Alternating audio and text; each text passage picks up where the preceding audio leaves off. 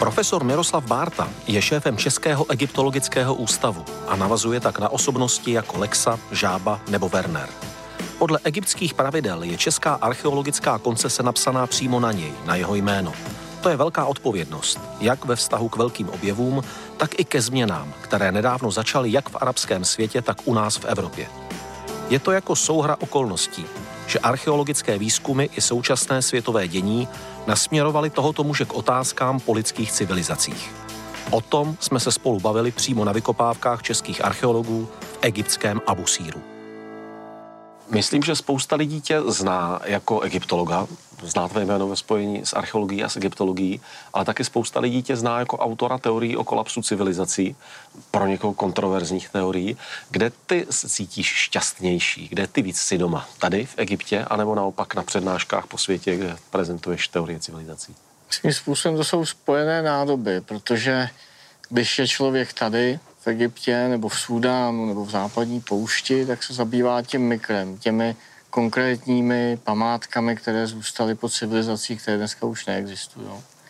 A zároveň po těch letech, které člověk strávil s tím mikrem, s, těmi, s těmi konkrétními informacemi, přirozeně, nebo možná ne přirozeně úplně, ale co se stalo mně aspoň, um, bylo to, že jsem se začal klást otázky i díky spoustě chytrých lidí, který jsme měli v týmech a máme, k čemu to vlastně je. Byla každá civilizace jiná. Jak rostla, proč skolabovala, proč už tady není třeba. Dává to vůbec smysl, to naše plahočení.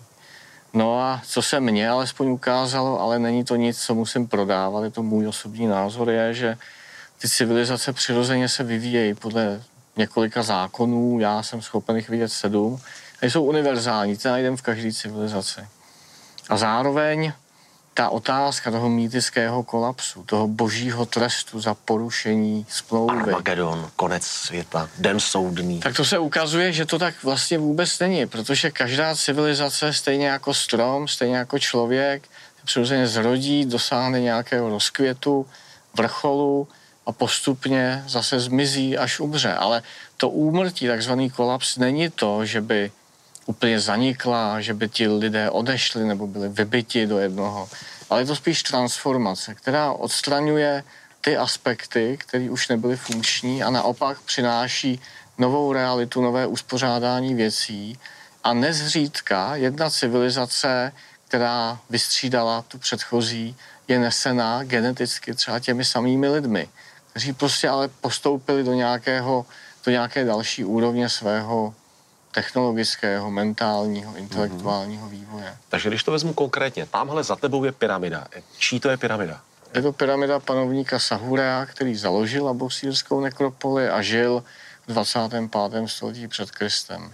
Když se na tu pyramidu člověk podívá, tak přepadne tě, tebe nepřepadne smutek, jako páni je to pryč a už z toho jsou jenom takový vlastně hromady kamení. Tak uh cesta časem je něco, co se nedá vrátit, alespoň zatím, neumíme to minimálně, nebo zdá se, že to neumíme.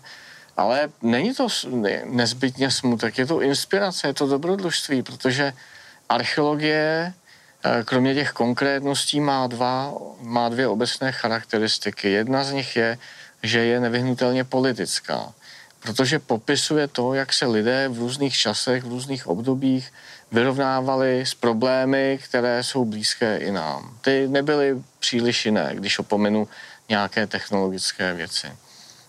A, za druhé, každá ta civilizace je součástí nějakého ducha doby. Byl duch doby, kterému se říkalo, nebo té době se říkalo cyklický. Prvním tisíciletí před Kristem přišla takzvaná axiální doba, kdy civilizace se zašly uvědomovat to, že čas je lineární a že vývoj někam směřuje, má mít svůj cíl.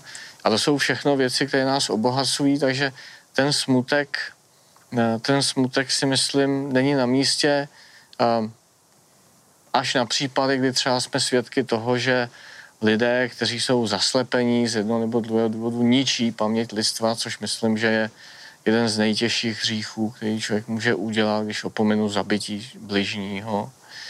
Um, No a druhá věc je, že my se z těch civilizací opravdu, když budeme chtít, můžeme velice hluboce poučit. Tím spíš, že ta naší, naše dnešní civilizace je globální a my nemáme cestu zpátky. Když uděláme chybu, tak to bude globální chyba.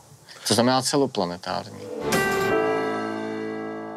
Každopádně se shodujeme tady v tom, a ty to říkáš vědecky, já to tak jenom nějak cítím, jak eh, cestuju po světě a vidím to, že ta proměna nastává, že něco velkého se mění. Já myslím, že svět se nachází na rozhraní. To neznamená nic nezbytně pejorativního, negativního, Teď ale lidi že se právě Barta změna. straší koncem světa.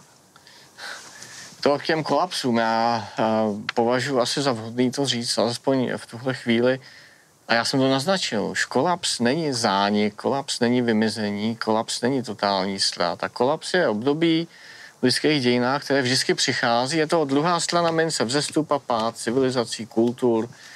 Um, nedá se tomu vyhnout. Nedá. Žádný strom neroste do nebe. A ten kolaps znamená opravdu jenom to, že to, co už nefunguje, se de facto odstraňuje. Snižuje se složitost té společnosti, protože ona v tu chvíli nemá tolik energie, aby byla schopná dál růst a hledají se nová efektivní ekonomická řešení. Takže každý kolaps je de facto obrovskou příležitostí k tomu, aby se ta společnost restartovala, aby našla nová řešení, aby měla nové vize, nové ideály a nastala novou společenskou smlouvu. Já se omlouvám, já jsem to nevydržel a zkoušel jsem ti do řeči. Ty jsi říkal, že svět je na předělu a to je tedy ten předěl, který myslíš, že se blíží. Že to je opravdu... Myslím si, že nás čeká myšlenkový a možná technologický velký předěl. A protože jsme celoplanetární civilizace, respektive na planetě je několik civilizací, které se ale velmi intenzivně ovlivňují, tak cokoliv se stane v jedné, ovlivní celý svět. Takže v tomhle smyslu já aspoň buď si to namlouvám, naštěstí nebo bohužel nejsem schopen to vyhodnotit objektivně, ale tím, že se potkáváme se spoustou lidí, my dva spolu intenzivně spolupracujeme, tak si myslím, že v tom názoru nejsem zdaleka ojedinělý. Myslíš, že se té změny ještě dožijeme, my dva třeba? No sakra. Tak já to ještě zkrátím. Točíme spolu film o proměnách civilizací. Myslíš, že stihneme ten film dokončit dřív, než ty proměny nastanou? No, myslím, že musíme spěchat. No. Myslím, že musíme spěchat. Počkej, fakt, že sebou musíme hodit?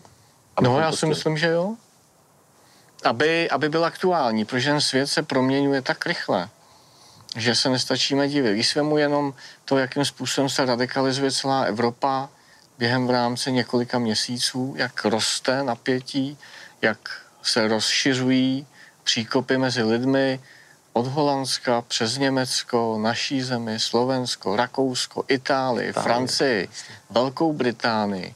Všude. Neříkej mi, že se něco neděje.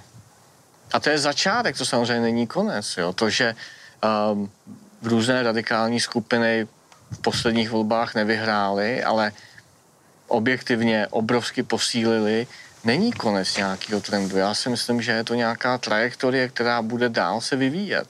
Mm-hmm. Jedním z velkolepých objevů, jaký si připsali čeští archeologové v Abusíru, je tato hrobka nekrálovského velmože Ptachšepsese. Je velmi zajímavé procházet se touto stavbou z mnoha důvodů. Člověka napadá, kam až to v dané době dotáhl někdejší kadeřník. Nad nápisy a znaky vytesanými do kamene se člověk doví, že to jsou z jistého úhlu pohledu informace o společném vlivu a moci této rodiny. Jako kdyby život i kariéry dnešních lobbystů měli základ právě zde, ve čtyři tisíce let staré hrobce. Když se pokusím najít uh, nějakou tu paralelu s proměnami současných civilizací právě tady v egyptské archeologii, napadne tě něco, kdy tě při nějaké práci třeba poprvé najednou udeřilo do nosu, že jsi řekl, vždyť to je stejný jako v dnes, vždyť to je stejný jako u nás. Egyptská civilizace nebo staroegyptská civilizace není žádnou výjimkou a ty paralely se dají najít nejen v ní, i v jiných. Pokud je o staroegyptskou teda civilizaci třetího tisíciletí před Kristem, takzvané Staré říše, tak shodou okolností ehm, české výzkumy zde v 60. letech začaly výzkumem Ptachšepsesovy hrobky, což je jedna z největších nekrálovských staveb třetího tisíciletí, která vznikla v době, kdy Egypt byl na nebo kousek za pomyslným vrcholem a začaly se mu hromadit, hromadit obtíže, především ve společnosti. Docházelo k tomu, že se zhoršovalo klima. Ta úroda byla skutečně zásadní pro to, aby v těch naturálích mohli platit lidi, mohli platit všechny tyhle projekty, lidskou práci. Takže se snižovaly zdroje. Krátce na to došlo k tomu, že nedostatek zdrojů vedl ke vzniku takzvaných zájmových skupin, nepolitických skupin, které se snažily vyhradit exkluzivní přístup právě k omezujícím se zdrojům. Rozvinul se nepotismus do vysokých státních úřadů, ale i nižších se dostávali členové příslušných, příslušných rodin, takže ne ti, kteří něco uměli, ale ti, kteří se dobře narodili nebo byli dobře zasíťováni, jak se dneska krásně, ale zároveň odporně říká. A to všechno spouštělo lavinu dalších různých konsekvencí, um, mandatorních výdajů, naprosto zbytečných, bujení státní administrativy, nekompetenci, uh, dlouhodobost rozhodování, neustálé reformy, obrovská snaha zregulovat život společnosti právě různými um, textovými kodifikacemi, složité zákonníky. V jaké to jsme době, prosím, ještě jednou? Jak dávno? Jsme ve 23. století před Kristem. Takže 4300 let zpátky. Tady vidíš dobře, že ty civilizace mohou být inspirací, nechci přímo říkat poučením, a zároveň, že skutečně archeologie je politická, protože umožňuje tyhle ty dlouhodobé procesy sledovat, dokumentovat den po dní prakticky, nebo krok po kroku a um, co je pro archeologii unikátní, je stavění dlouhodobých časových řad, které se nedají okecat. Vlastně máme mhm. tam začátek, vzestup, vrchol, ústup ze slávy i tu takzvanou krizi nebo, nebo kolaps. Archeologie je obrovský nástroj podle mě pro strategické studování společnosti v tomhle století. Nevede to ale k tomu, že se vlastně jako archeolog najednou díváš i na lidský život jako na jenom prostě krátkou návštěvu na tomto světě, jako kratoučkou etapu, co to je, co já vím, 70, 80 let. Řekněme spíš 80 až 90, doufejme. Evropského dožití. Ale samozřejmě eh, člověk eh, se stává čím dál pokornější. Může to být věkem, samozřejmě. Já si myslím, že je dost velké části tím, co jsem měl možnost vidět a to považuji za privilegium, ne za trest nebo za nějaký Eh, za nějaký těžký úděl. A, ale zároveň um, mě to vede k tomu, že spoustu těch civilizací, které jsem mohl vidět, zažít, dotknout se jich, tak uh, mě vedou k pokoře a ve víru uh, v to, že to naše počínání má nějaký nadčasový smysl, pokud ho děláme dobře, že tady je smysl uh, dějin a že člověk by se měl, by měl usilovat po sobě tady uh, něco nechat, co přežije. Staří egyptiané měli jednu velkou ambici, a jich, aby jejich jméno žilo věčně. A já si myslím, že to nemuselo být nutně o egu, ale o tom, že měli ambici skutečně vytvořit text, zanechat tady zkušenosti, které budou inspirací i pro další pokolení.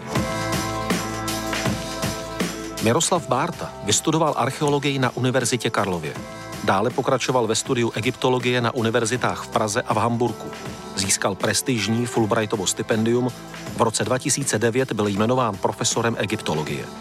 Přednáší mimo jiné i evropským lídrům v Organizaci pro hospodářskou spolupráci a rozvoj v Paříži, americké armádě ve Washingtonu a na mnoha prestižních univerzitách po celém světě.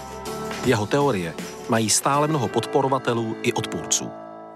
Hodně se mluví o tom, že politici žijí jenom s horizontem svého volebního období a po nich ať je potopa, nebo naopak až před volbama, ať se něco nažene, tak fajn, prodloužíme to na délku lidského života, kdyby člověk dokázal žít život ne ať se mám dobře a po mně, ať je potopa, až umřu, nebo to už je mi jedno, ale ať tu po mně něco smysluplného zbude.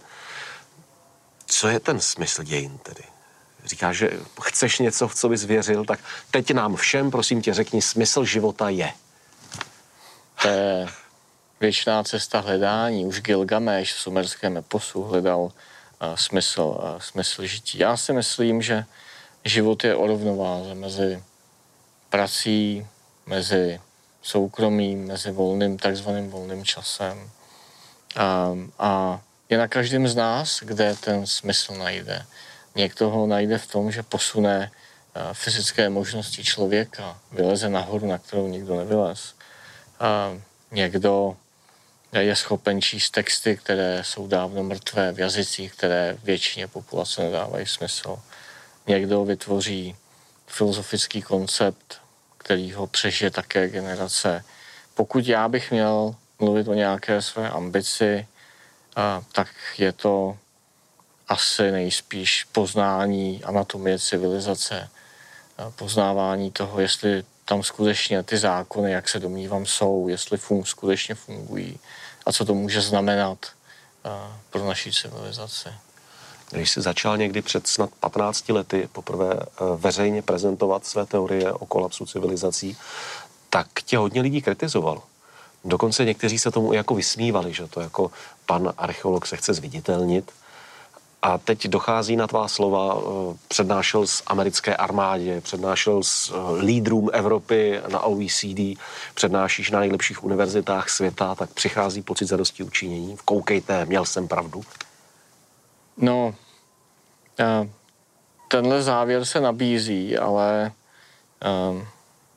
já jednak neustále pochybuju o tom, co říkám, což si myslím, že je podstata vědy neustále se tázat potom, jestli člověk to, co dělá, dělá správně, dělá dobře. Ale pocit zadosti učinění eh, nejspíš ani, ani nepřichází, protože i kdyby část z toho byla pravda, tak to není nic, eh, není nic, úplně, nic úplně příjemného, i když je to samozřejmě eh, součást, součást běhu světa. Je to spíš další důvod o tom přemýšlet dál, o další stupeň, zabývat se tím, co se s tím dá dělat, jakým způsobem se vyhnout třeba věcem, které nemusí být úplně příjemné. Takže za dosti učinění spíš ne. Hmm. Já se na to musím zeptat. Dvakrát se z toho dotknul sedm pravidel. Že vidíš pravidla, nebo že ty vidíš sedm pravidel, které se cyklicky opakují. Dá se to říct nějak zhuštěně? No, můžu to zkusit. Každá civilizace trvá omezený čas na daném území. Um, to je tedy jedno pravidlo. Každá civilizace trvá omezený čas. Má svůj, svou vnitřní a vnější dynamiku, vnitřní procesy vývoje společnosti, před chvilkou jsme o tom mluvili. Um, každá civilizace je uh, um, ilustrací Herakleitova zákonu, to znamená, ty faktory, které tě přivedou na vrchol, jsou ty, které tě nakonec které tě nakonec kolabují. Každá civilizace má svou specifickou společenskou smlouvu, eh, své specifické normy chování, implicitní právo, to znamená zákony, které de facto nejsou ani sepsány, ale každý je respektují. Každý je, eh, každý je respektuje. Každá civilizace se vyvíjí, eh, se vyvíjí nelineárně, to znamená ve skocích, což zase k tomu je určitý vědecký aparát a to je to, o čem jsem mluvil na, na, naposledy například ve, ve Washingtonu pro, pro, americkou, pro americkou armádu společně s dalšími kolegy. A konečně eh, kolaps není zánik, vyhubení, temnota, nicota, ale je to transformační období, je to obrovská příležitost, kdy se v lidech probouzí to nejlepší, ale zároveň i to nejhorší pokud každý z nás se bude snažit přemýšlet nad tím životem jako celkem a dávat mu nějaký smysl, nějaký význam, myslíš, že ten svět tedy bude lepší, že ten kolaps bude dál? Já jsem, já jsem přesvědčen, že svět bude lepší a je mnoho forem kolapsu a tím, když se všichni budeme snažit upřímně mu předcházet, upřímně měnit tu společnost k lepšímu, takže se dá, se dá let čemu vyhnout, ale Jestli jsem o něčem naprosto přesvědčen, je to, že uh, dějiny utvářejí uh, silné individuality, které mají vizi, které neuhnou, které si jdou za svým. A máme spoustu takových osobností jen ve 20. století. A uh, možná trochu ty naše problémy dneška, nebo zdánlivé problémy dneska mohou souviset i s tím, že alespoň podle mýho pocitu nemáme tolik osobností, jak bychom měli mít. Nebo aspoň já mám velkou těžkost je vidět. Velké osobnosti se zjevují v období velkých krizí a že tím, že se máme všichni příliš dobře a příliš spokojeně, byť nadáváme úplně ukrutně, tak právě proto ty osobnosti no, nejsou vidět. A až ta... se to podělá, teda pardon za ten výraz, tak se ty osobnosti zjeví. To je ta nemoc z opulence, že? nemoc prostě z toho blahobytu, ale dá se s tím přirozeně souhlasit. Na druhou stranu um, bychom každý z nás se měli přičinit o to, aby ten svět tyhle ty osobnosti vychovával, produkoval. Mm-hmm. Mm-hmm. A my se naopak snažíme všechno regulovat, zglajšaltovat, kontrolovat a to je uh, podle mě příšerný duch té doby, které, v které zrovna teď, jak mluvíme, žijeme. Dobře, dobře. Tak to se mi úplně zjednodušit a zlehčit nepovedlo. Poslední pokus, poslední otázka. Tak já se omlouvám. Ne, teda. ne, ne, počkej, ne, já ti nechci oponovat tímto, protože já s tebou v mnoha ohledech souhlasím a protože na svých cestách po světě to vidím.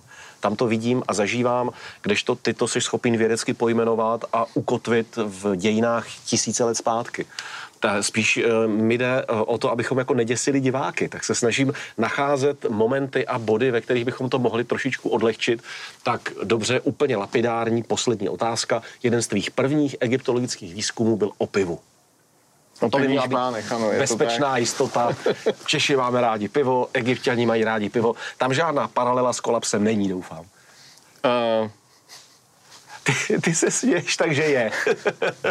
ale kolaps není vysloveně negativního, mluvíme tady o tom půl hodiny, ale eh, ty, eh, ty objemy třeba pivních žbánů se v čase, tak jak Egypt, stará říše směřovaly ke svému konci, postupně zvětšovaly. Takže to eh, naznačuje na základě jiných pramenů jednu jedinou věc, totiž, že docházelo k inflaci hodnoty toho objemu pivních žbánů, protože ty pivní žbány s pivem byly používány jako platidlo pro mhm, dělníky mm. a samozřejmě ten dělník jich dostal takové množství, že by to nevypil ani Čech.